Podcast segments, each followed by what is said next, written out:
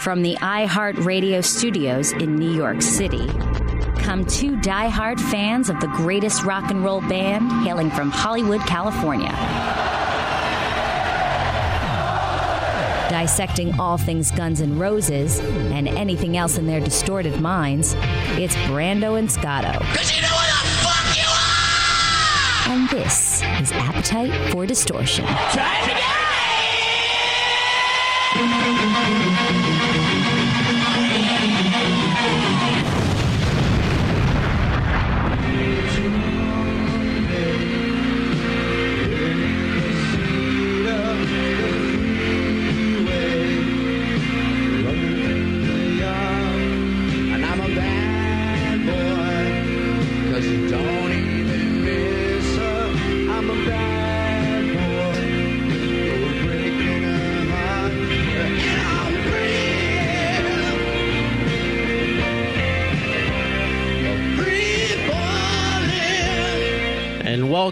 To the podcast, Appetite for Distortion, episode 30. Wow, Dirty 30. nice. Yes, it is Brando. Uh, Scotto not with me today. He is a busy, busy man lately. Uh, but I had to make time for today for my co-host slash, and I cut off really awkwardly, so it's fine. uh, that's because I'm by myself. I have to press buttons and talk and corral and do all these things by myself. But it's all good. Uh, Appetite for Distortion, episode 30. So with me today, uh, we're going to introduce them properly in just a few moments. But uh, Paradise Kitty, uh, Jenna, and Rachel are here, so you can say hi. So you're not Hello. Hi, guys. so you're not just flies on the wall just yet. uh, so a couple things to address since our last episode that were important. We recorded it uh, literally um, the night before, probably one of the worst days. I think a lot of people's. Uh, Recent memory. Um, of course, we just started the show with Tom Petty, who passed away at the age of 66. Came out of nowhere, it seemed. Yeah. Um, my cousin out in California, because his last show was at the Hollywood Bowl, right? I saw his second to last show. Okay, because my cousin went to that. Uh, so second and last show, and my brother just saw him in Ohio. I had ne- never seen him, so I'm going to re- regret that. So uh, we'll see if Guns N' Roses does do cover Free Fallin' or anything else by Tom Petty because they've been doing Chris Cornell and uh, Wichita Lineman, uh, Glen Campbell. So we'll see what happens. And of course, uh, the other don't want to bring it up, but I guess um, you have to because we like to be real. Everything else that's going on in the world. Uh, what happened in Las Vegas? You know the story. You're here for Guns and Roses. Uh, if anything, and I tweeted this this out after because we're getting more and more nervous about what concerts to go to. I'm seeing Guns and Roses as we're taping this uh, in just a couple days. We're taping this on uh, the 9th, so I'm seeing them the 11th, Madison Square Garden. If that's the way I go out, not to be cryptic, that's the way I go out. I'm not going to stop living my life. Right. So uh, it is said. I just wanted to acknowledge those couple things, and uh, I do want to thank uh, our last episode, Alan Saint Elisa. He um, is a, a musician that played with Izzy uh, back before Guns N' Roses, back before Hollywood Rose. So if you missed episode 29, definitely catch up with that. But I do not want to waste any more of your time or any more of these lovely ladies' time. Uh, so Paradise Kitty, which is just an incredible name, by the way. so tribute band, is that the proper way to say it? Um, yeah. A Yeah. Tribute, homage, um, and party band. Okay, I like that. Because you remember that movie uh, Rockstar with Mark, Yes. Mark Wahlberg? Yeah. It's not a cover band. It's a It's a tribute. tribute. you never know. So I wanted to make sure that I, I got it out properly. Uh, so with me today is uh, Jenna Side, That's right? me. All right. So you do you vocals. Yep, I'm I- the singer. And I like your your gun uh, dangly earrings. I wore them for you. Oh, thank Yeah. you. I appreciate that.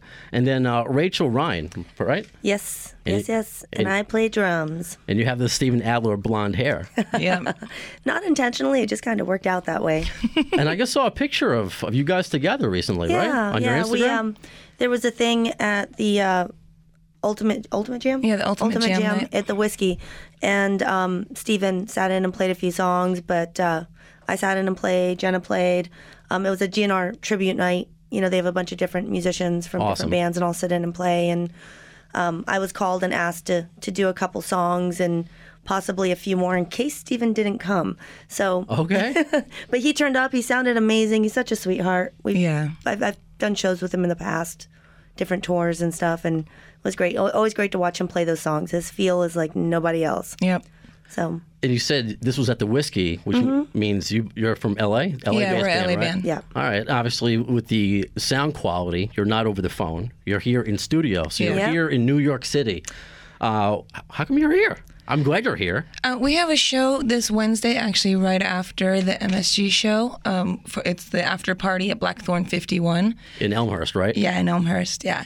So uh, we're here to party with all the all the gunners that haven't gotten enough of it after the show. We want to put on a great show for everybody and just rock out. You know. Might ha- might have some special guests sitting in. Yeah. You never know who's gonna jump on stage with the kiddies here and there. Yeah, we tend to have guests come in and, and play with us every now and then. So, you know. We won't. I don't want to give away what could be a guest, but what are some past guests that you've had? Oh gosh, every show, just about every show we play, we have a guest. Yeah. So we've had everyone from Brent Fitz from The Conspirators come in and play with us to uh, Dizzy Reed come and play with us. To, Yeah, Alex Grossi from Quiet Riot. Qui- Quiet Riot. okay. from Quite Riot. And, you know, Alex also spent It- 10, it's the 10 time years. lapse. Alex also spent ten years playing with Adler. Yeah. Okay. So you know, we, we always we always have, have friends come and sit in and and join the party. I mean, they're they're great songs that we are lucky to be able to play, and um, we love to have more people come and just be part of the. The bigger the party, the better for Yeah. us. So All right, because I want to take uh, several steps back. I want to find out the uh, the precipice behind Paradise Kitty and how that that started. Because it's a, it's a unique thing, you know, to be in a tribute band, to be an all female tribute band. Uh, I do just want to read because I like the second line of your bio, I believe, on Facebook. Of course, the obvious: Paradise City is a band of five girls who grew up loving Guns N' Roses. Listening alone couldn't satiate these kittens. I don't know that that line. that line made me made me laugh a little bit. So how did it come about? How did why Guns N' Roses? Why is this not a um, New Kids on the Block cover band? Why is this not a Hall and Oates cover uh, band? Uh, why? I'm not, a, I'm not a great dancer. I can't, I can't. I can move more like Axl than I can like Donnie Wahlberg. okay. Um, it came about through a mutual friend that called Rachel and also called me, and we had a couple of rehearsals, got together, and started kicking ass right out of the gate out in Hollywood. So. That's it. Just hey, you want to be in a Gu- Guns Yeah, N' Roses I, got, I. I literally got the call. Hey, um, do you want to be in my? Do you want to be my, the singer for my GNR tribute band? I want to start up. Yeah, I, I really. Then I text back. Yep, I, I really think I do. That sounds awesome. that's just saying the call. I feel like that's the end of the story. Like, what were you doing beforehand? That I mean, obviously, I'm assuming you were a singer. You didn't Yeah. just just discover that we, you, you we, like. we all have our other projects and our other bands that we continue to play in and you know when you're a musician you tend to stick your fingers in a lot of pies and work on a bunch of stuff so we we all, we all have our other things that we work on and we do Okay. and um you know, it was a mutual friend that called both of us and was like, "I want to do a GNR tribute band. You guys want to do it?" And you know, I thought about it and I was like, it, it, "It's a perfect time for it. I Yeah. love the band. It would just, it, it, just when it feels right, it feels right." So we jumped in when did it start? about three years ago. yeah, about three years ago. Okay, so it's still relatively new. Yeah. Yeah. Wait, You was know- that before or after? The, I mean, I should know if I. It the was, bef- it was before the reunion, but I knew the reunion was happening. Okay. Like I, their agents and lawyers. I sat next to them at a meeting listening to them talk about the reunion. So it hadn't been announced yet, but I knew it was going to happen. Mm-hmm. Because you hear a lot of people who are inside, they had no idea the reunion was going to happen. Oh yeah, no, I I, I knew. I knew right. When- when their agent sits and is like, Rachel, this is going down. We're already holding venues. It's happening. You know, he probably one of one of their agents, and I shouldn't say that because he probably wasn't allowed to tell me that, but It's unnamed. It's unnamed. I'm sure they have a million it agents. was a manager agent made person friend. Let's let's make it very vague. Okay. Your father's brother's sister's former roommate. Yeah. Something like go. that. The uncle daddy Allegedly, cousin. uh, and allegedly. Allegedly. allegedly allegedly so um it just i don't know it just it just felt right and felt like a, a good idea and a good time and it just um so we came together we had two rehearsals one of which was auditioning members Yeah. And then we played our first show and at the first show we did appetite front to back in order Oh wow. Yeah. so it was, you know, everyone kind of did their job, and you know, we've we've bounced in and out a lot of different string players, you know, just finding the right people who are available at the right time.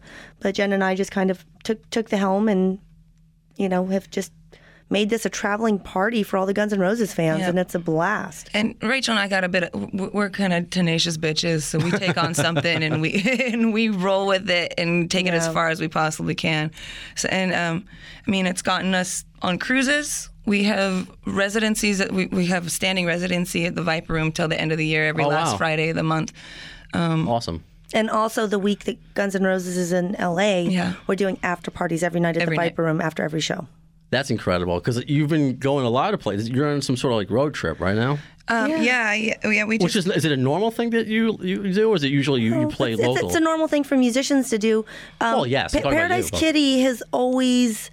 I mean, we we've done flyouts. We do a lot of flyouts, but I never thought this would be a band that would do weekday shows that actually did a proper tour. But you know, um, the, the the Paradise City fan club, not Paradise Kitty, but the Paradise City fan club, um, asked us to do some after parties around some of the GNR dates for this leg. Okay. So I sent them to my agent and I said, "Here's the dates." They wanted to do a couple, you know, a couple parties. I thought we might do like a couple around LA and Vegas, and that was it. Okay. And he called me back the next day and said they want you in a dozen cities. That's amazing. So it turned into us coming out here for a week, and then we um, go home for two weeks, do a show in LA, and then we fly into Pittsburgh and do an east to west tour. Half of those dates hitting the GNR shows.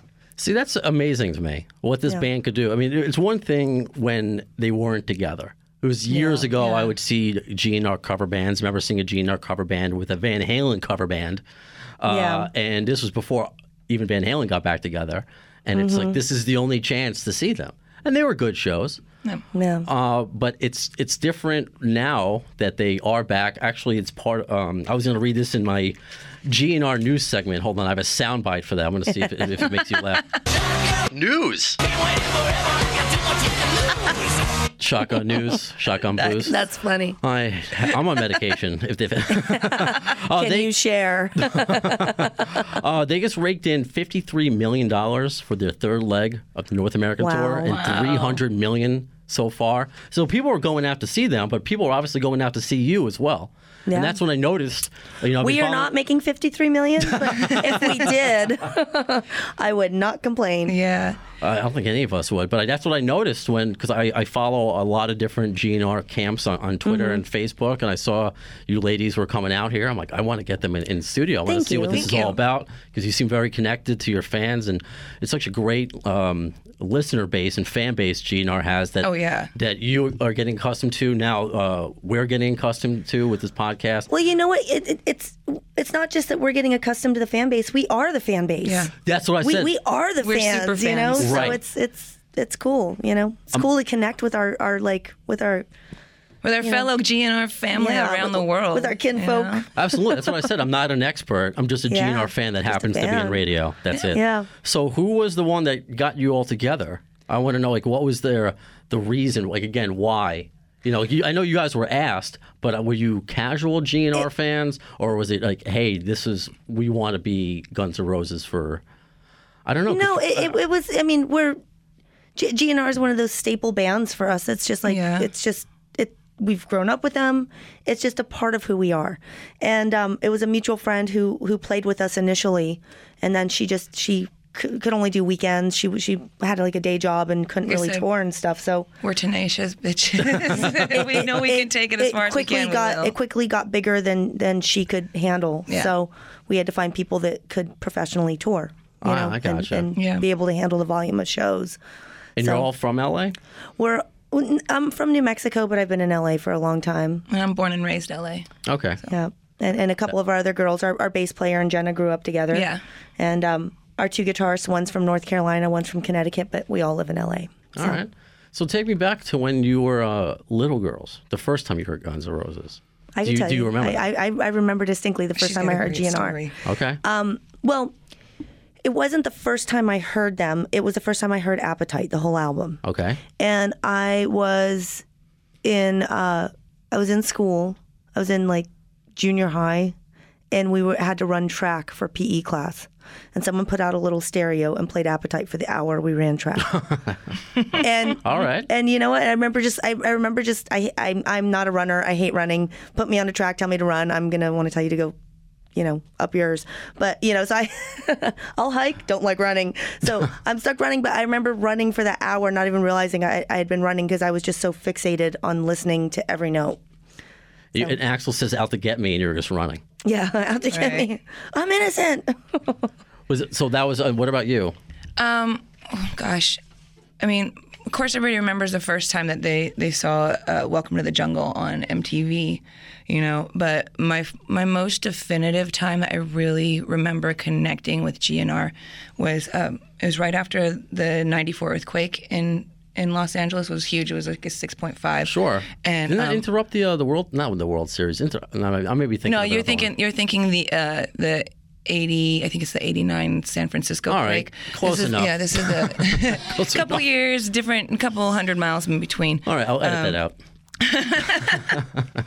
But um, this earthquake hit probably, God, I remember it was in the middle of the night, and um, I woke up, and it was right after it was watching Headbangers Ball, and um, I, right before the earthquake hit, they had. Uh, they had November Rain was on. Okay. And I was watching that, and like the, the video just takes your breath away every time you watch it, you know. And um, after that, the, the whole world shook, and people were screaming. Nobody could do anything. I couldn't go to school for for two mo- or for almost two months because our school was com- completely demolished, and um. And so I stayed home, and Guns N' Roses was on regular rotation. You had "Don't Cry," you had you, you November Rain, everything from the all the, whole trilogy. Yeah, all the Use Your Illusion videos like were on On constant TV, play. play Yeah, videos. so like that was that was like a kind of an imprint, you know, and, and especially with November Rain hitting right before that earthquake, and now it's my it's my favorite GNR song of all time. What was the scene like when you were get? Were you rocker girls growing up, or was it just the, the one exception? I was trying to character build, you know, who Mm. you are in the path and, and get to where we are now. I was raised on good rock and roll. So my, my parents always listened to good music, and so I was raised on a lot of good stuff. But um, it, I yeah, I, I I quickly became a rocker girl when I was like probably ten years old. My friends were listening to pop music, and I just went to the dark side. and, and and once you know what they say, once you go black, you never go. Well, yeah, in relation to the dark side, I'll take it. I'll yeah, take in it. relationship to the dark side, yes. So you know, I went to the dark side, and that was that. And then you know, music became was it was it my weird? whole life. But like, were you an outcast back then when you were a rocker? Because Yeah, I don't know. I mean, everyone I- we talk to, it's it's different because of where you grow up, when you grow up. So that's what I'm trying to I get a think feel for me it was um I just I've always just done what I do and not everyone always accepts it and I don't care. So I've just always done what I do. And if I like something, I like something. And if I don't, I don't. And that's that. I've never tried to really fit in with a group or a crowd. And I grew up in a really, really, really small town in New Mexico where the groups of, of different people weren't as segregated because there wasn't enough people to segregate. You know? So when you have a class of 10 kids, there's not really room for different groups and cliques. Sure. You know? Fair enough. So it's just, you know, you got 10 kids. That's like barely enough to have a group of friends. So, um, That's very small. yeah, so I mean, it just kind of, you know, it was what it was. Okay. But For me, I my my dad was a punk rocker and my mom was a groupie. I grew up like in L.A. You know, Okay. so uh, I grew up around rock and roll all the time. I mean, my first gig was at the Whisky Go Go when I was 14 years old. Oh wow. and so I've been playing. I've been playing the scene for a long time, and um, I guess you could say that it was weird, but I was never an outcast. I was the only reason I was cool and had friends in high school was because I was in a band. Okay. It's because if not, I was the president of the School Thespian Society. I was the president of the Arts Honor Society and the History Society, and and I was the secretary for the Gay Straight Alliance. I had all these after school things I was into. I graduated with the with the 3.86 and Nerd alert! Total total nerd. I like it, I like was it. a super nerd, but I was also in a thrash metal band.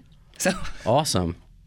and um, you know, like rock and roll ran in my blood, but so did comic books. and nerdy stuff. So I like that. I like Yeah. that because you seem you're both with the personalities that you're meant to be in a Guns N' Roses cover band. Oh. You know, like you don't Oh, give a nice. shit. You know, you just care. You know, I am who I am. Uh, one thing I, I did notice and I, and I did like a lot of the, the tribute bands they dress up as Mm-hmm, the band.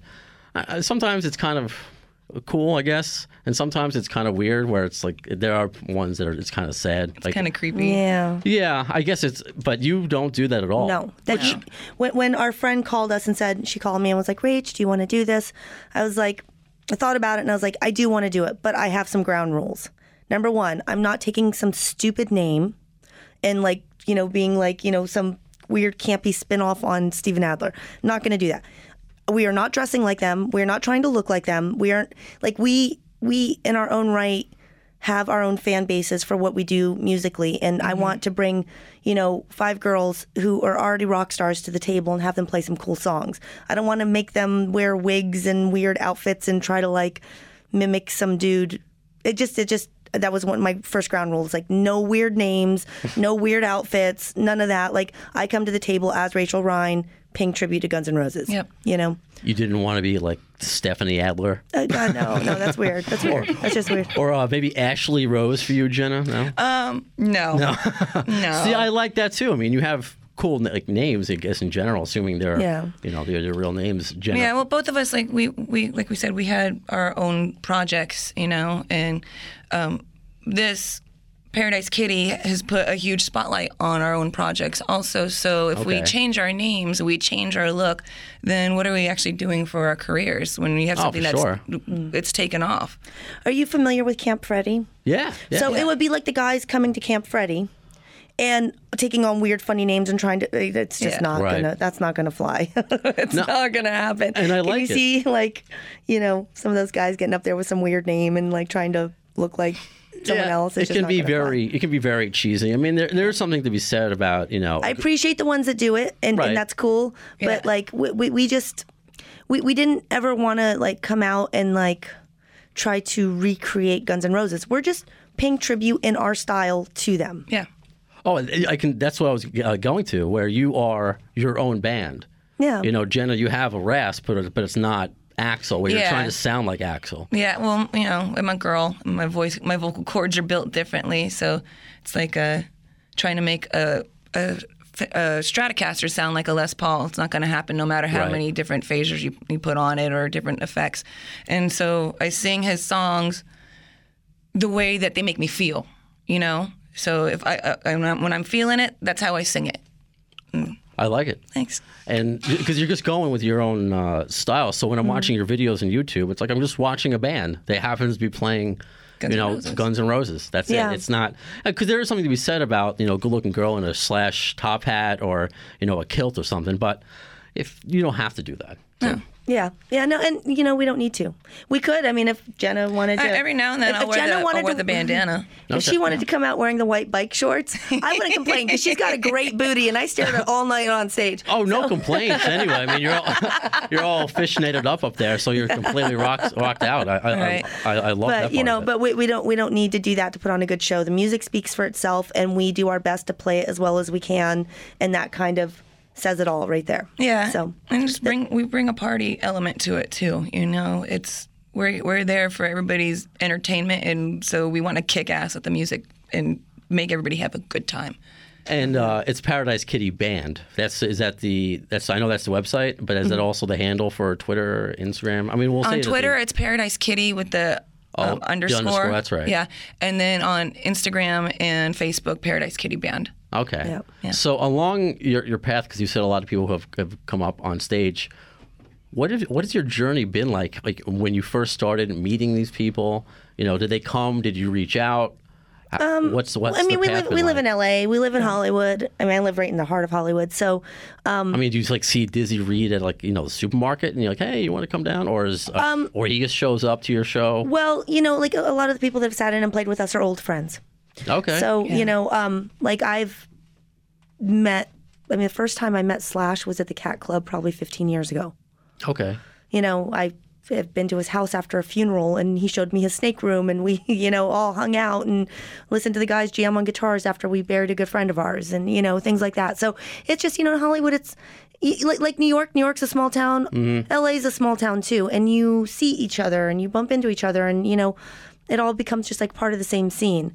So. um you know, we, we've just invited a lot of our friends to come play. There's a lot of friends that want to come play that just tour wise hasn't worked out for them to make it there, you know? So, like, you know, Page Hamilton, I will get you down there one day, damn it. Nice. but he's so busy he can never make it.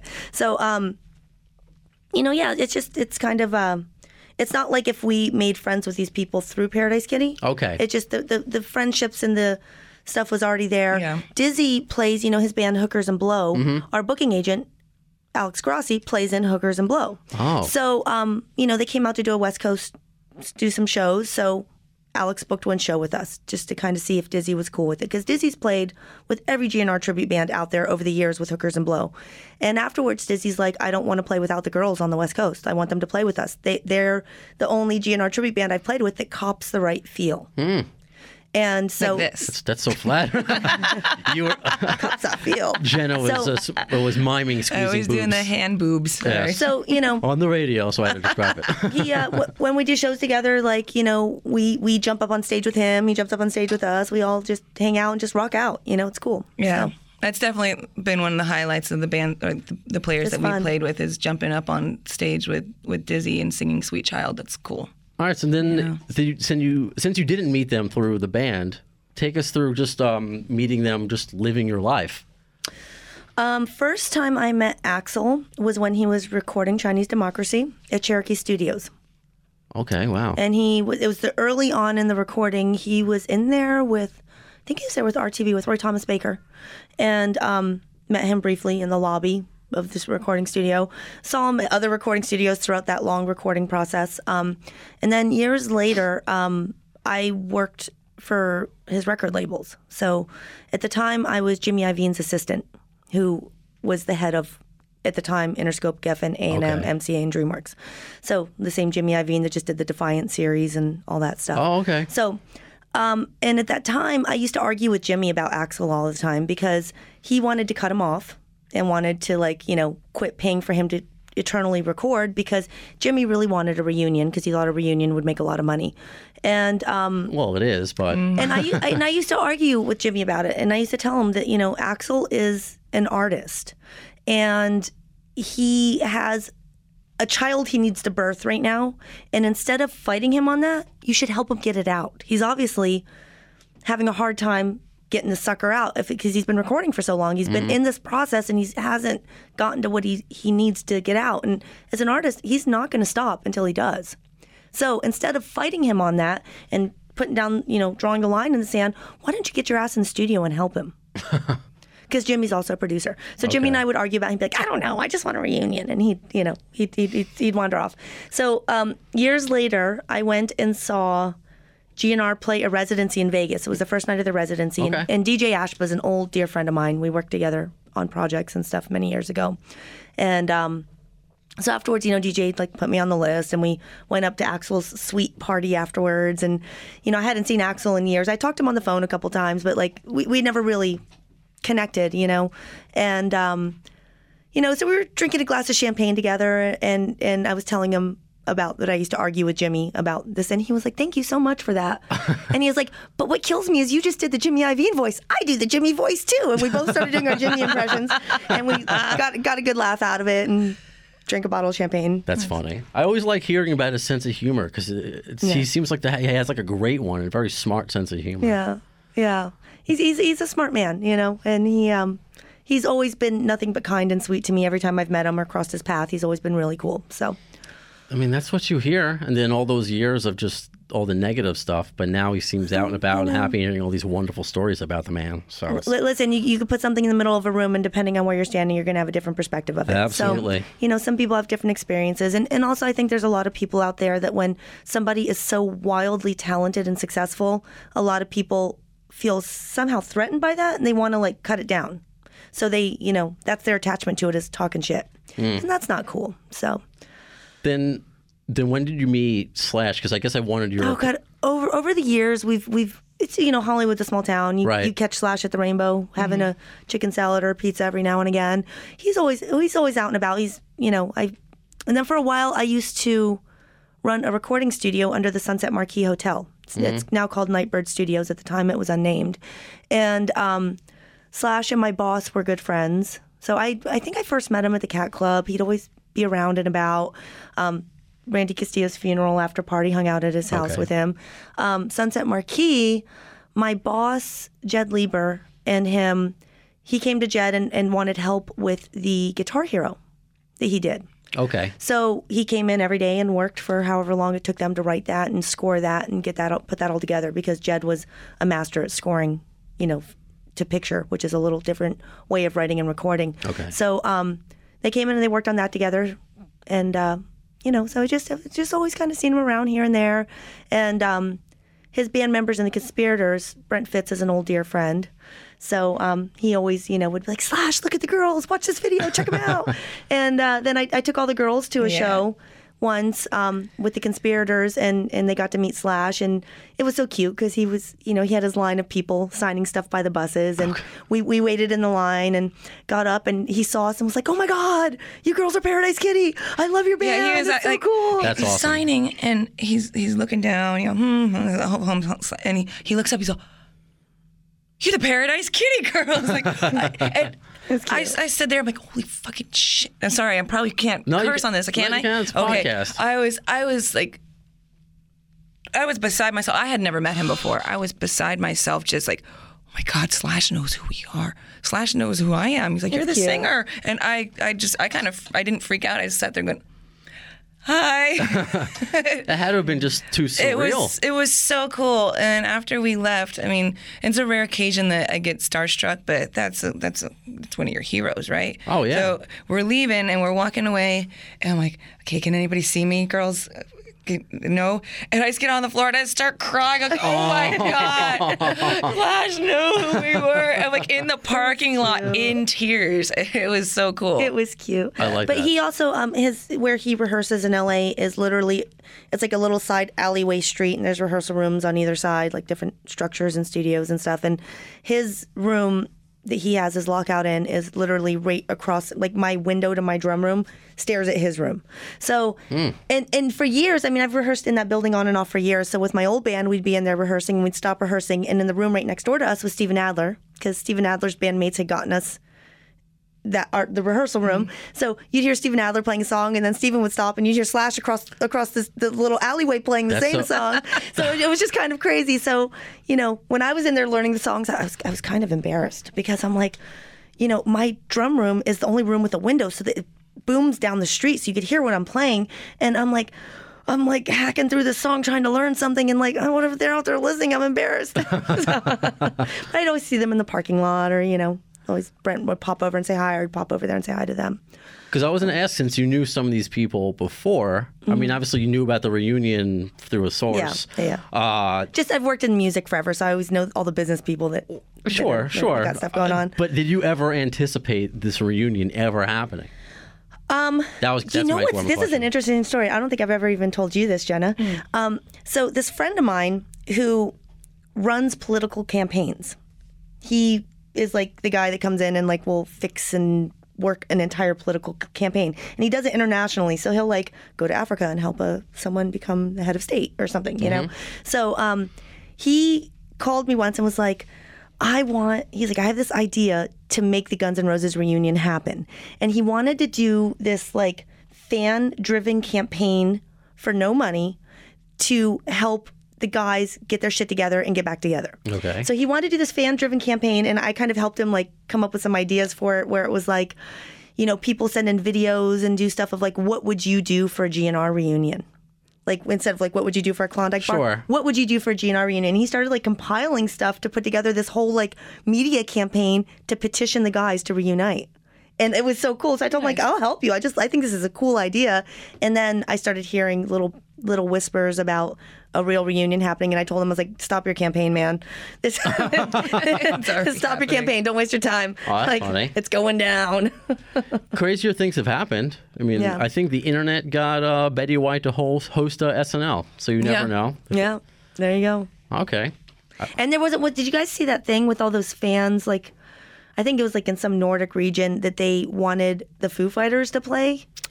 So, oh yeah. Oh, th- that happened, right? Yeah. so it was like I I think that was in Italy. it, it was like a whole park full of people that sang a Foo Fighters song. Like they all, all the fans just turned up.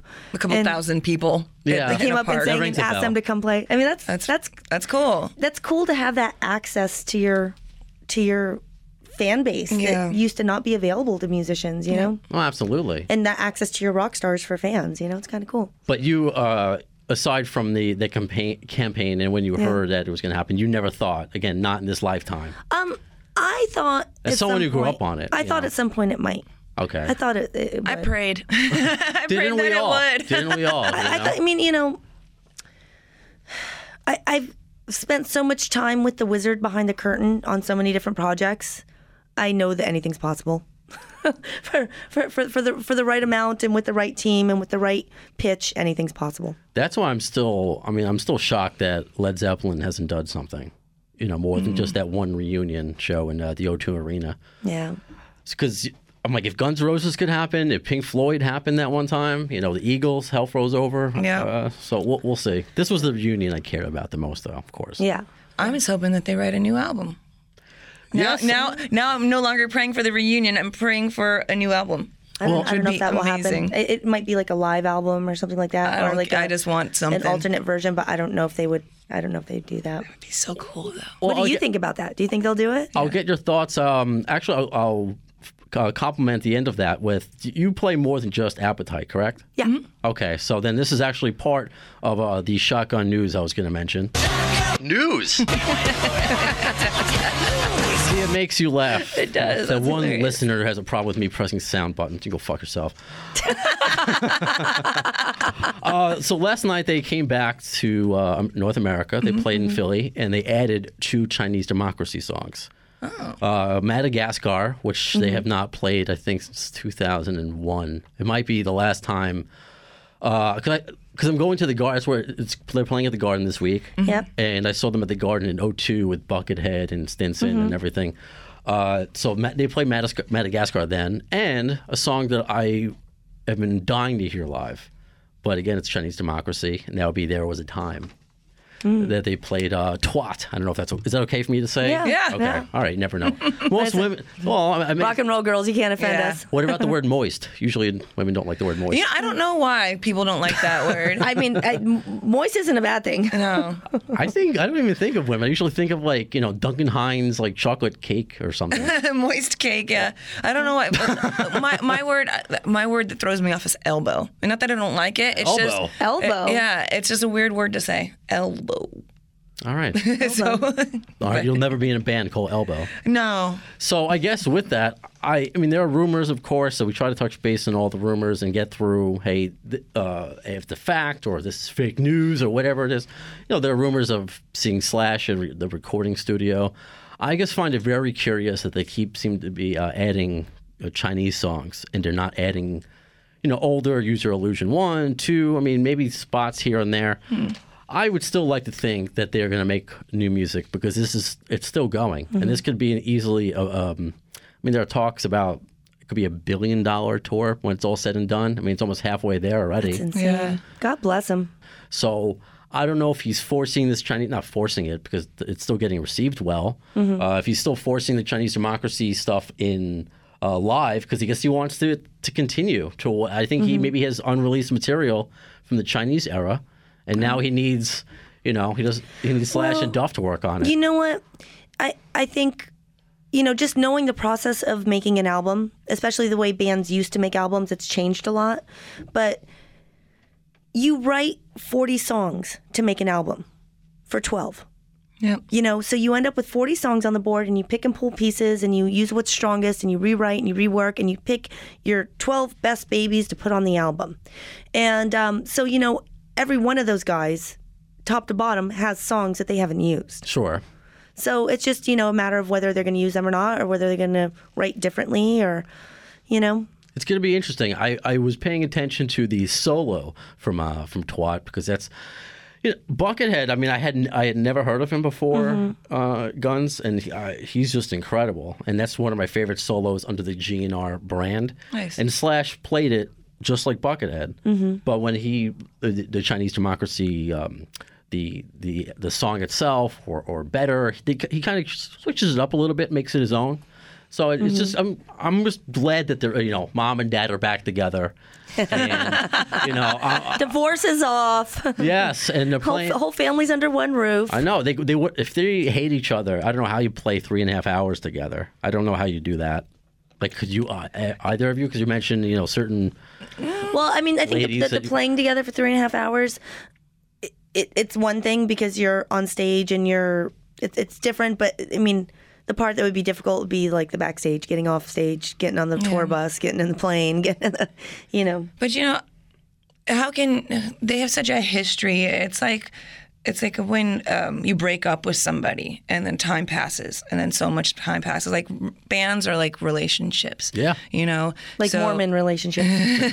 polygamous relationships, but um, you know, over time you stop you stop remembering all the bad stuff and you start really going back to the good things. You know, so you stop hating the person that you broke up with. You Sure. start remembering them for the good things that they brought to you.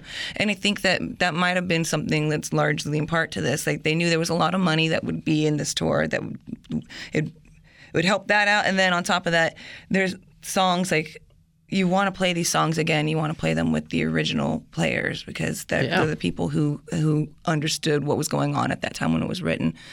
So I, I don't know where I'm going off with this, but well, and, and also Yeah. people mature. You grow Yeah. up. You change. You aren't like you know. Right. I'm sure Slash at 40 wasn't the same guy he was at 20. yeah.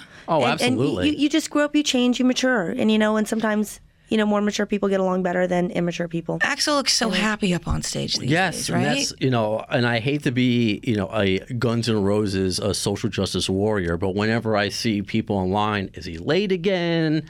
You know, just like all these negative things, I'm like, he is being a Boy Scout. Yeah, he's mhm. smiling. If anything, he's early uh, to these shows, so it's um it's really nice to see, and we we've spoken about especially on the show, especially with all the people dying now in rock, whether it's natural So causes sad. or by unfortunately by their own hand. I mean, people need the, the, the this kind of environment. We talked Yeah. about Yeah. um, the environment last year when I went to uh, Giant Stadium or MetLife Stadium.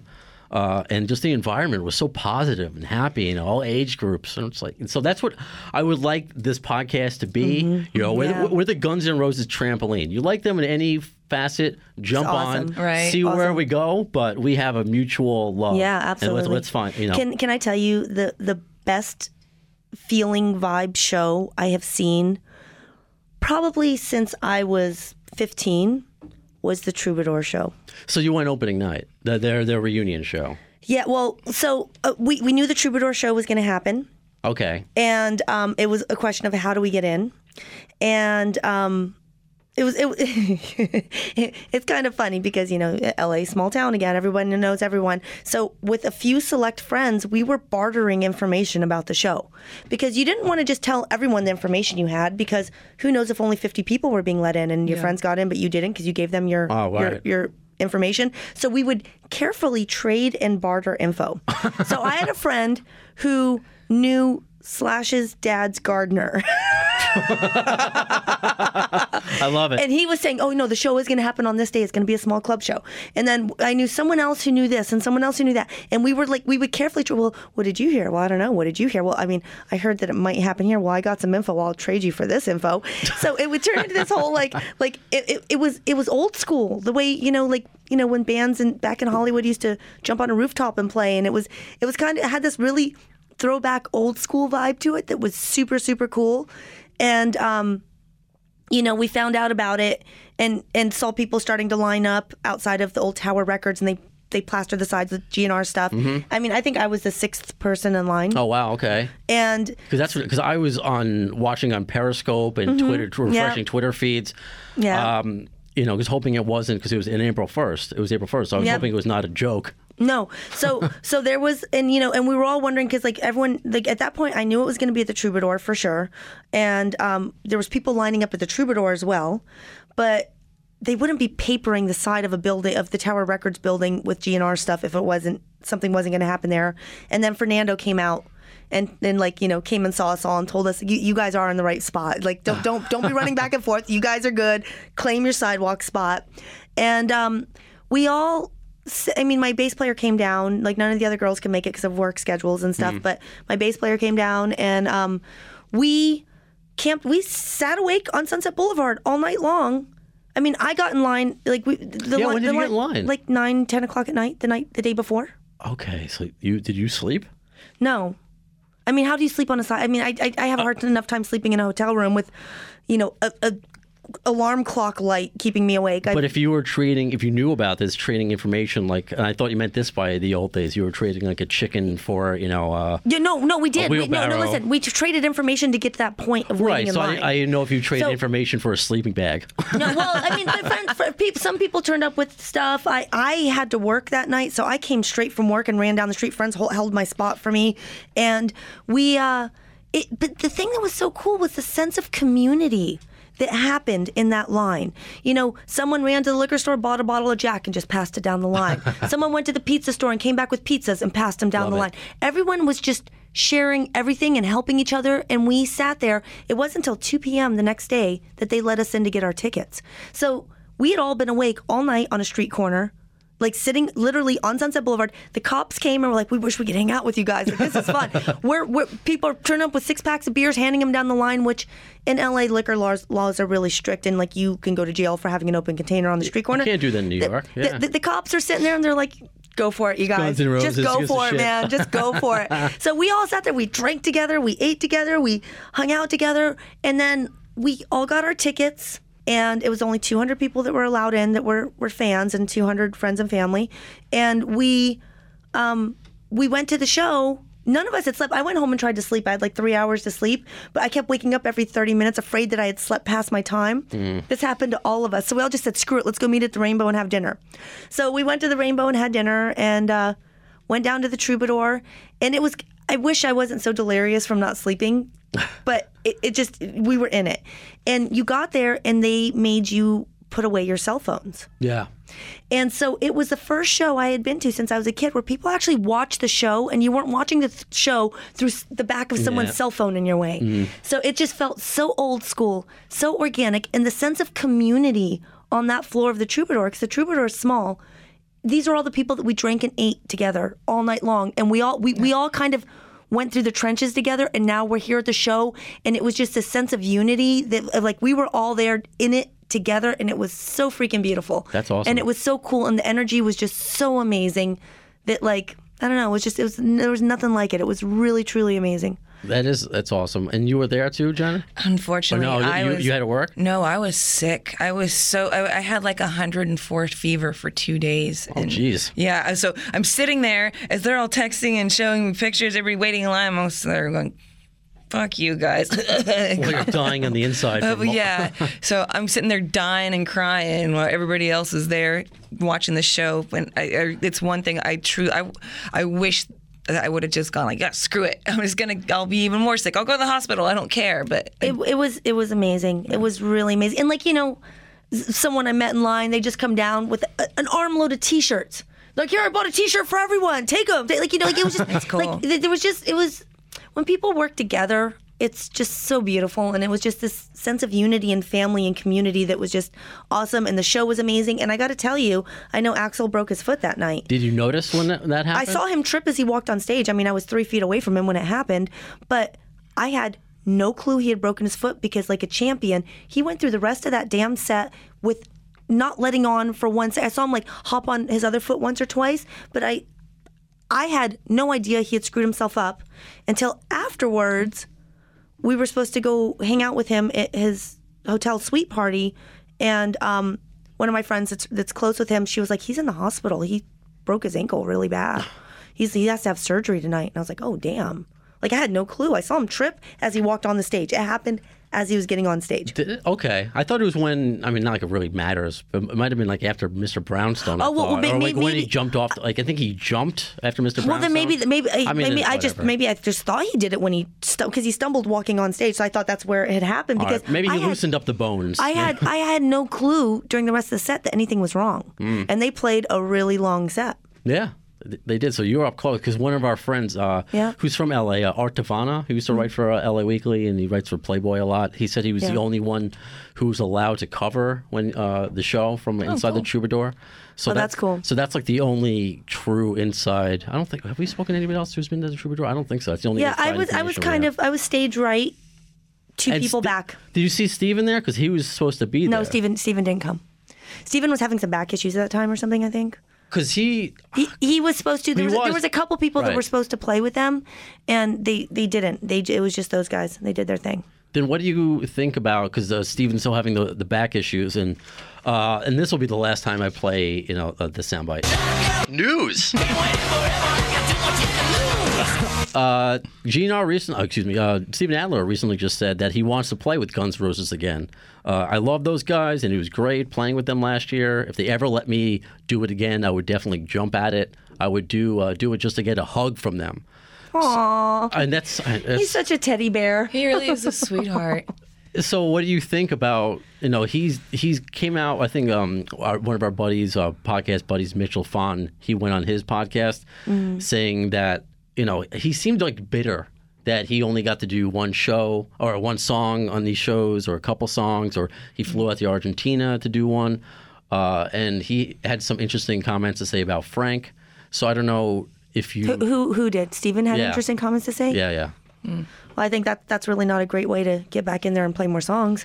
No, it's not. Yeah. It, it's not. Uh, I think that's always been kind of kind of the um the crux of their issues with Steven is when he when he starts shooting off at the mouth and they get upset about that. So, I mean, I don't know. I I, I don't want to go too deep into that, but like, love Steven, think he's a sweetheart, and hopefully they sort it out and they let him they let him be a part of what he helped create. If not, I'm sure they have their reasons why they aren't. Yeah. So, and and I I'm not deep enough in that camp to um speculate on any of that. Oh, sure. I'm just uh, curious as far as what you think about the reunion because it's the, the reunion of three. It's not Izzy. It's not Steven. I, I think I, I heard Izzy didn't want to do it. the thing I that don't I don't know what what the verdict is on that, but the as far as the, the most recent information that that's out there, uh, Axl and Duff did Brazilian TV. I think late last year, and they brought up Izzy, and it, Axl was something about. You know, Izzy is Izzy. You know, sometimes he's in, sometimes he's out, and then out of all the mediums, like he's the president of our country, he uh, Izzy decides to tweet out uh, that it was not. It was about like not getting a fair share of the take. I guess he wanted to be split five ways. So uh, we had lots of discussions with lots of people. Stevie Rachelle um, from Yeah. from Tuff and uh, Metal Sludge, and he brought up a really good comment saying it may not just be about the money; it could be about where we play. It could be about set lists. It could be about all the memorabilia. It could or be, you or know, it could be about like being happy where you are in your life and not wanting to step back into the madness. Yeah. But they're saying that Izzy wanted to do it, but he wanted to do it for more money. But who knows? I mean, and- and- exactly. unless Izzy's the one that says that, like We only got knows? that through uh, everyone a has tweet. their we yeah, only got something like that through. a Everyone tweet. has their opinion on it, you know. I saw Izzy play once, and it was after that same, you know, so the funeral that I had gone to Slash's house after was our friend Randy Castillo, who played with Motley Crue and Ozzy for many years, Yes. the drummer. And um, and Randy's one of the reasons why I play drums, and he's an old friend, and we it was a very sad, sad thing to lose him. But um, they had a memorial show for him at the Key Club. And they had all these guys sit in and play, like Steven Tyler sang, and all these guys jammed together, and it was to like raise money to pay for his funeral and all that good stuff. And um, it was at that show. Izzy sat in and played at that show. It was the only time I've ever seen him play live, and that was cool.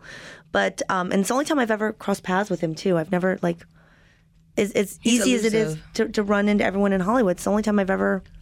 Oh ever yeah, no, we, with him. we've done episodes on Izzy, and then uh, our buddy Art Tavana, who I mentioned before, did a whole. Uh, he won an award for his article about Izzy uh, from LA Weekly. And Wow. He, he met everybody except for Izzy. Izzy, the elusive, Yeah, elusive. just really well researched piece. He said the only thing he didn't want to do was knock on Izzy's door, so he just left like a note in his mailbox Don't and never. go knocking on Izzy's door. Oh, I'm surprised that joke didn't come to me earlier. I like that. That's funny. It's one we use frequently about different yeah. things. Oh yeah, I like it. Um, so but th- but but so it was at that show that started Velvet Revolver because all those guys were like, "Well, this is cool. Let's do something." okay. So that that began Velvet Revolver, which was interesting. But um, if anyone out there does know how to get a hold of Izzy, we'd love to have him come play with us. Yeah. have him come guest. we've if been- anyone could find Izzy, where is Izzy? I had someone tell me though that back in the day, and I don't remember. It could have been Stevie that said this to me actually, Okay. Stevie Rachelle. But he said um, someone said to me, they're like, well, back in the day, that's kind of how it was. Is, is it was like when Guns N' Roses started, it was Izzy's band. Everyone's like, oh, that's Izzy's band. And you'd go to watch him play, and Izzy would only turn up 50% of the time.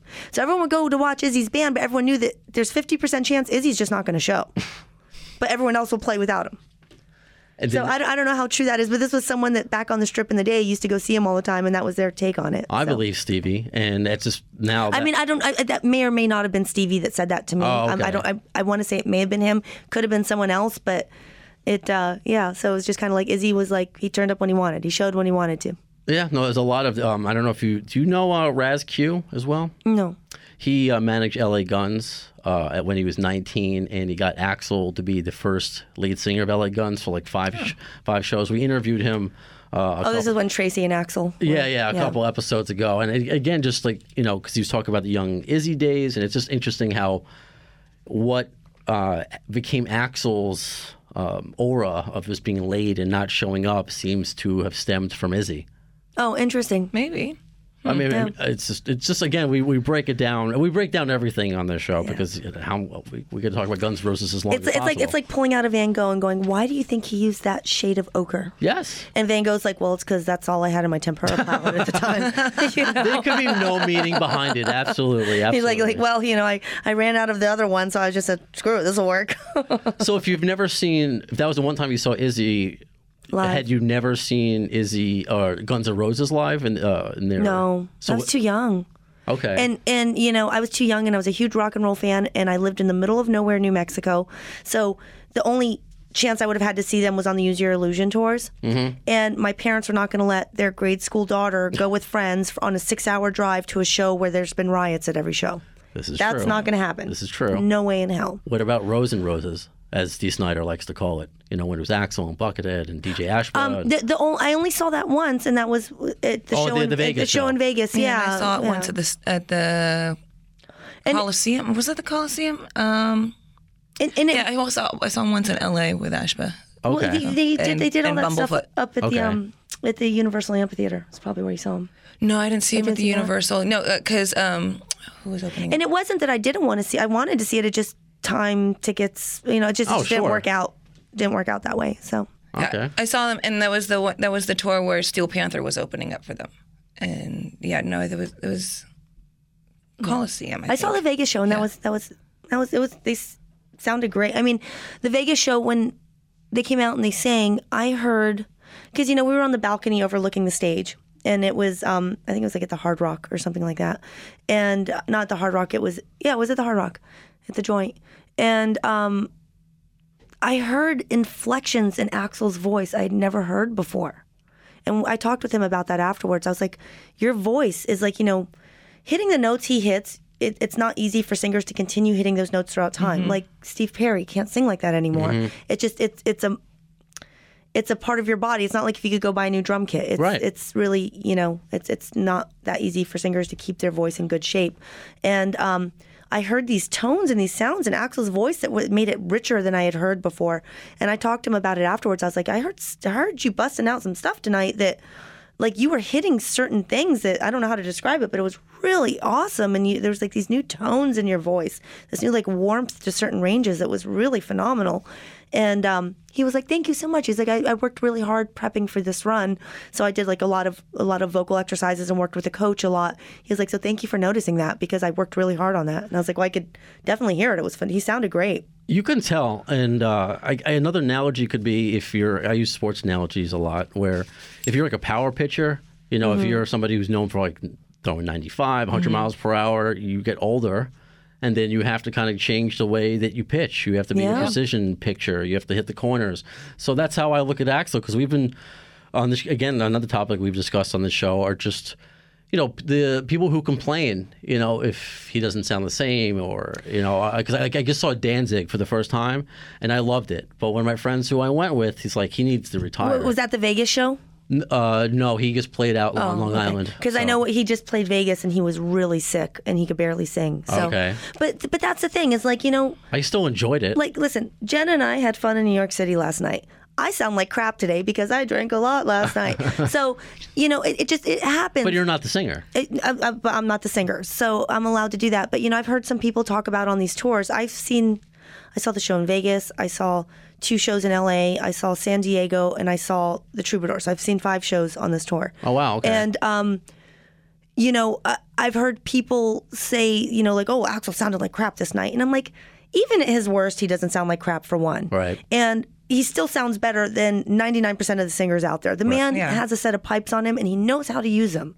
And not only that, but like when you're night after night after night singing two and a half hour sets in those ranges he sings in, every once in a while your vocal cords get a little tired. And sometimes you might have a rough night or you're in Vegas and it's really dry and your vocal cords aren't lubricated or you haven't drank enough water or little things like that make a difference for your vocal cords. Yep. Jenna can explain better than I can, but Yeah, it, it's You know- it's a compromise of sleep and your diet and and enough intake, and it's all also the the surroundings. It's definitely like if you're in Vegas, if it's too dry, that's that's the worst place to sing. I, I, I hate I hate playing shows in Vegas because of the smoke and the dry air.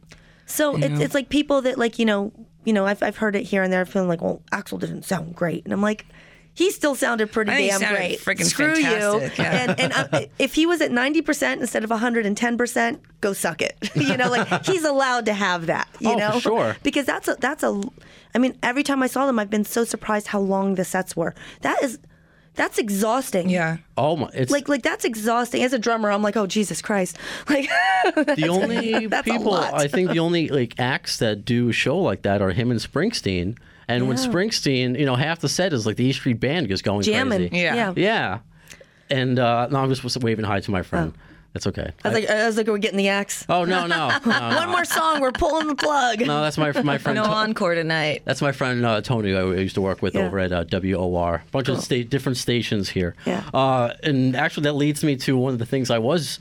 I was here on Saturday because uh, Demi Lovato did a show Mm-hmm. because it's a little theater downstairs, and she did not have it in, in uh, her voice. Like it actually cracked uh, a couple times, and we had to dump out because she went high and she cursed. Fuck and uh, we, we were live on the radio, so we dumped out. And um, but it was an honest performance. Uh, Yeah. You know, she's like, my vocals are tired. The, the the audience didn't care. You know, we love you, whatever. And that's somebody she can sing. Yeah, she's she's a trained singer. singer. Singer. So I mean, that's happening to Demi Lovato, who's in her uh, what, early It's happened twenties. to every singer. Of course, You know? but it's just the world that we live in. So I guess because I don't want to keep you guys here uh, too long because I know you have like all these meetings and stuff in, in New York. Do you get that a lot as far as hate on? Because social media is just the fucking worst. And and being Mm-hmm. an all female band, uh, you know, Facebook and Twitter, do people skip past your talent and just see you know what you look like? Because you're all very attractive women, if I may say. I, I have to say, from being in other female bands in the past, that people would be like, they have a hard time believing you could look good and sound good. But I think that's changing a lot, and Yeah. people are getting a little more, you know, they're getting better with the, that. the world for female musicians is so much broader these days than it was when both of us were coming up in, in the business. You know, like Yeah. back in the in the '90s and early millennium, it, it was hell trying to find another female player, and, and she was she did the all female band for a long time. I this is my first all female band I've oh, ever done. So, and it's largely in part because if it, it- it's for every 10 musicians you'll have one that's a female you know at least back then. Now you see girls coming in early er, girls in their early 20s and they're shredding and they're flying all over they're like it's it's been an uprise in female musicianship and just players now that it, it's really helped us out with this band Yeah. you know when we have to find somebody to fill in every now and then we have a we have a good pool of girls to pull from you know yeah. I was just watching your uh, one of your uh, videos of Welcome to the Jungle because Mm-hmm. there's a lot of them up there. But uh, your guitarist, she shreds like she's insane. All of them. We, we've been through a number we've of had a few of them Well, I, I watched a recent one. A recent one, the, Yeah. with little Ariel. yes, yes. Yeah, she's, We love she's, her. She she goes for it. Yeah. and she goes for it. And and like the work ethic and the girls that are coming up is really awesome. Yeah. Like, it's no longer, oh, you're good enough for a girl, or you, you play pretty good for a girl. It's like, this girl smokes any of the guys out there, you know? It's just surprising this conversation still happens because it Yeah. just uh, last week I know it's old news, but it's the first time I've been on the air since. But Cam Newton from the Panthers, Mm-hmm. do you remember that? It was like a news story everywhere, not just in sports uh, stations. But uh, a female reporter asked him a question about running routes, and he smiles. He's like, "A female asking about running routes? That's that's funny." And he had to, you know, Right. I had this, I'm, I'm- Really? I'm not a, again. I'm not a, one of these social justice. You know, I, Yeah. I'm I'm okay as far as people being offended. You know, I'm handicapped and Jewish, and there's enough to make fun of me about. uh, but he gave an apology, but it was more of like, I'm sorry, I offended you or so- or somebody. It wasn't understanding what you said. That it's it's equal. Yeah. You know, it doesn't matter that you know she c- couldn't play in the NFL because that's just the way it is. But you're still intelligent enough to know rats. And it's the same thing yeah. for for you ladies. It doesn't. There's no, so that was just a thought uh, that that came to my mind because I would just because you, you're all, you're very talented, and then sometimes if people go, "Oh, play it," you know, or, or no, take it off on stage, none of that. Oh, happens. that, ha- that that's gonna that's probably gonna eternally happen. Some jerk going, take it off, and I usually follow up with, "How about you show us your tits? They're bigger than mine." you know? Yeah, I mean that that that unfortunately is still the world we live in to a degree. But you know, I I try not to focus on that. You know, I really believe what you water grows, so I try not to water the weeds, and I focus on the people that don't have that perspective. And Okay. Water the roses, the Guns and Roses, if you will. there you go. But um, no, I like. Oh, see, out of all the sound buttons, I don't have a. oh man, I, I got to help you with that. I'll get you one. All right, sounds good. Yeah, Just have Rachel in here for your next podcast. But I should do that. with, with a little cocktail drum. Dum, dum, dum, Hey, if we, this ever gets televised, you can be like uh, my Fred Armisen to uh, Seth Meyers. Well, what we should do is next time we come to New York, we should come have the girls like grab an acoustic guitar and come here and do a couple acoustic songs. I was going to Yeah, ask if be you. I would. I would. I'm glad you said that because I was going to ask if it was more than just the two of you. Um, Yeah. If you were going to do that, but I didn't want to put too much on you too soon. So no, absolutely. oh well, next time we're in, Next time we'll we're in be New back York, let's, let's sure. plan it and we'll come back and we'll uh, we'll come in and we'll do like a little a little acoustic I love little it. acoustic Yeah. song for you. So before I, I let you ladies go, any um anything you want to get across? Any good stories that I've missed? I possibly did not pry enough to get. Oh wait, you know I, I, I can I can add one last thing to our last discussion about about being girls doing this. Um, so when this band first started, uh, before we played our first show, word had already spread to Axl Camp about us putting together an all girl GNR tribute, and the response was. I don't sound like a girl. Do they think I sound like a girl? I mean, okay. Well, I mean, I don't. Why, why do they think I sound like a girl? So then we played our very first show after really only having one full rehearsal for this show. We played our first show and some video popped up online. And then within two days, Axl was tweeting about us, telling people to come to our second show. Yep. Really? So, so that was a huge compliment I got to, to find to that to my tweet. lovely singer here in her, in her. Yeah, uh, really? life. It was no, I, I, that was another thing. I was actually Did on you the, cry uh, again? yes, I'm a crier. That's and I was on the elliptical Don't when, cry. when when Rachel sent me the she sent me the text. She's all, Axl just tweeted about us, and you're like, holy I mean, crap! We're guessing it was Axl because it's on the official GNR page. You know, well, no, they're it was on his official, like his Twitter, his Well, yeah, because he too. th- this was bef- before the reunion was announced, and Yeah. he, it, it was his GNR page that he like he it was Oh yeah. him and Nick that did it. Well, um, yeah, but then I went back to the to um, the official Axl Rose. Oh, on- okay, or, Like it was his, like it's like W uh, Bailey. It's it's not even Axl Rose. It's like his his his private Twitter whatever, and he tweeted our telling, our telling people to come to our, telling It people to come to our, our show, which It was, cool. So cool. So that that to us, So- because you know when we started this project, one thing that the other thing that was, so not going to dress funny, not going to have funny names. I needed to make sure that every girl in the band coppers cops the right feel of every every player because each guy in Jenna's squeezing air boobs it again. makes me laugh.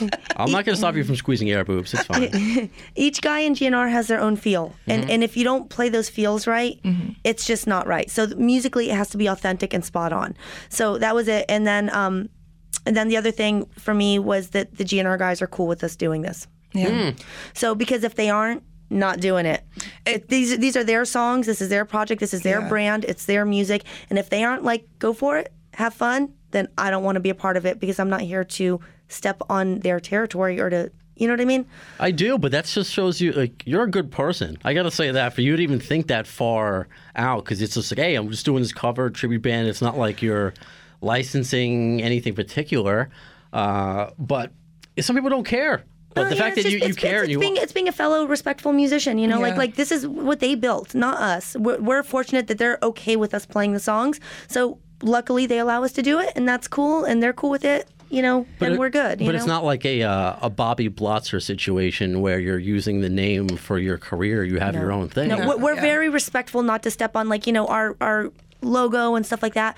It's in the styling of Guns N' Roses, but we don't ever do anything too close to step on their brand at all because you know that's that's what's paying them. We don't want to get in the way of that at all. So we do stuff that's cool and GNR related, but we always try to make sure it it's more kitty than GNR. Okay. You know, Yeah, because like because we just want to respect you know, we, we, we respect these guys, we appreciate what they've done and we just wanna you know, we don't wanna step on that in any disrespectful way or overstep our boundaries. You know, And from that, they've they've given us the thumbs up, which is given. It's just a yeah, huge it, it's a hu- it's a huge compliment, and it's really helped us because the if they they see us and they like us and they're they're cool with us, the fans are, and Yeah. and from that from the response that we've gotten from the band actually giving us the thumbs up, the fans have been ridiculous. They're just they're the best. It's the best community of, of fan base in the world, and fortunately, they've welcomed us with open arms. So we feel honored Yeah, to be a part of that and that they do that. So grateful. That's amazing.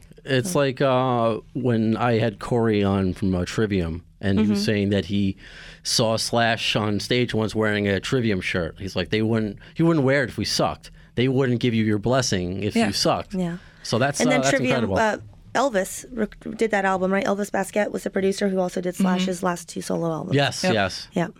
Elvis. Yeah, you know your stuff. Yeah. Uh, so again, it's gonna it's paradisekittyband.com, and you are uh, how long is the, how many shows do you have left on this tour before you go home? Like, We're we're never going home. if we go home, it's just to switch suitcases, do laundry, and get back out. All right. Because again, I- I'm, we're recording this on uh, the 9th, and I'm going to put this up before on the 10th. So if you're hearing Oh, this, fantastic! Yeah. Yeah, 'cause I well, want- if, you're hear- if they're hearing this, uh, last our last date for this short run is is the 11th, right after the Madison, Square, Garden, Garden. show. Um, we're over. if I'm Black- awake, I'll go. Yeah, we're at Blackthorn, so come on out. Blackthorn 51 up in Queens and Elmhurst. Yep. So if you're around, come party with us. Like I said, you never know who might turn up and sit in. We already have some guests slated. Can't tell you who or what or why, but you know, come down and party with us. It'll it's it's always a fun party. It's a great way to end your night. yeah. And oh, a couple other things. We have Jenna and I decided that we have a little special present for anyone that comes to our shows wearing a Guns N' Roses shirt or a Paradise Kitty shirt.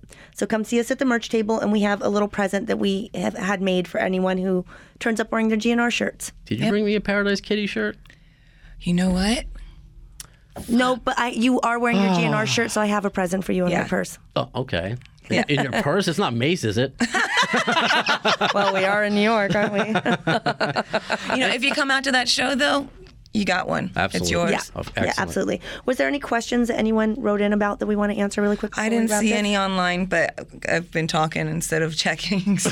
All right, cool. Well, then let's let's just wrap it up, and we'll save the Yeah. questions for next time. Because you guys are going uh, all across the country, so we Yeah. have listeners all across the country. So, love it. So, it's, yeah, it's prudent to everybody. check check our check our website, check our Facebook, and um and we literally in November we're going east to west across the country. So come out and hang out with us, and you know, and then in uh, we go back to LA and do some shows, and then in.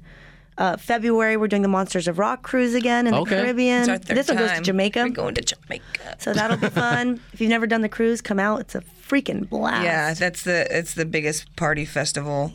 Who else is on, a that boat. cruise this year? Um, I think it's Lita Ford. Here, I'll pull it up. Lita, Right. Doro. Oh, got tons of bands. It's- Yeah, it's, let me you pull end it up up with like quick. 30 bands on it, and it's just a Because they're always great lineups. Oh yeah, Yeah, and and it's a great community, and it's a great. Yeah, it's, just, yeah. it's just a party, man. It's this. just. I- I mean, you get to hang out with your favorite rock stars for a week. You're stuck on a boat with them, so Nowhere to go. yeah. Let's see. This next one, they have um, Queensryche, Tesla, Thunder, Lita Ford, Winger, um, British Lion, Lynch Mob, Loudness, Tyketto, a, a lot of '80s metal bands. Love that- it. Yeah. So it's and. And along with us, with our with our fellow awesome tributes, you know, we got the Atomic Punks and the Iron Maidens, our girls, the Iron Maidens, who the we Rock love and Roll playing. Residency. Those guys are awesome. So Yeah. you know, it's it's a party on a boat. So if you guys haven't gotten your cabins yet, get that because you don't want to miss it. Yeah. Absolutely not. So again, uh, Appetite for Distortion, episode 30. I am- Dirty Thirty with Paradise Kitty. Oh, I love it. Oh, and I'm assuming Meow, meow. and I'll, I'm assuming you knew what the original chorus to Paradise City was, right? Uh, it, it was something really fucked up, but I don't remember exactly what it was. Take me down to the Paradise City where the girls are fat and they got big titties. and that was Slash's idea, and they're like, "Oh, we can't do that." well, well, we, we we sometimes every once in a while Jenna will change a line to why don't you just sing it? Take me down to the paradise city where the grass is green and the girls are kitties. Oh, won't you please take me home? I like it. Yeah, Thank you. I, I appreciate that. Sorry to put you on the spot like that. that's all right. So, Appetite for Distortion, episode 30. It's Brando. Thank you so much 30, Dirty to 30 uh, with Paradise Kitty. Genocide Yeah. and uh, Rachel Ryan from uh, Paradise Kitty. I was gonna get like cat sounds. I was like, I'm gonna go overboard. I'm glad you. you We like- play up the kitties. Yeah. yeah. I love it. I love it. Uh, so thank you. So any final thoughts or any final uh, air boob grabs before uh, we go? Well, we'll probably get a few real ones in later, but Um, no, thank you so much for having us, and, and thanks to all of you out there for like being part of such an amazing community with Yeah. us and allowing us to be a part of it. So, yep.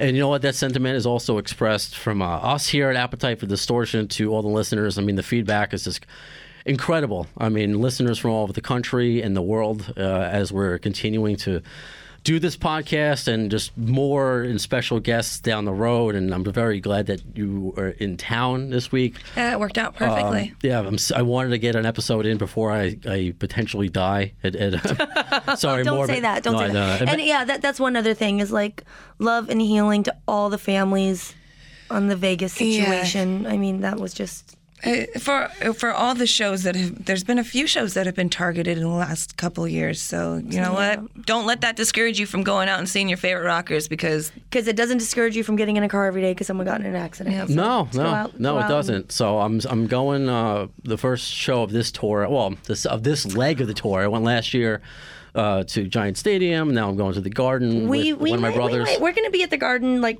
letting people know about our show afterwards, but we might even get in. You never know. All right, well, if you do, let me know if you're there. all right, Okay. definitely. Sure. All right, very cool. So in the meantime, follow uh, other than Paradise Kitty, follow uh, the AFD Show at the AFD Show on Facebook and Twitter.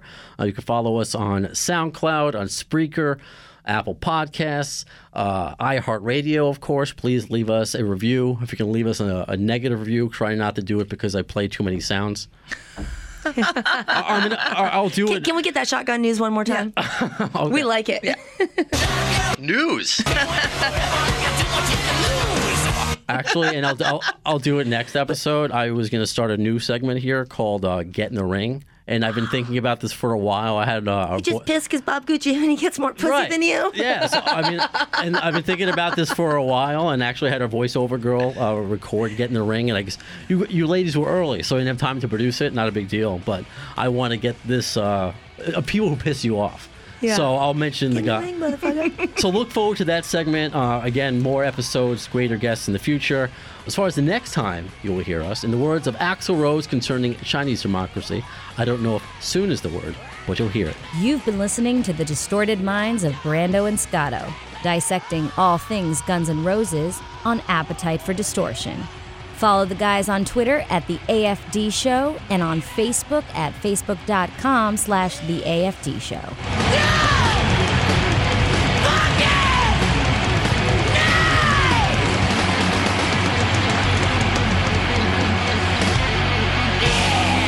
Thanks to the lame ass security, I'm going home.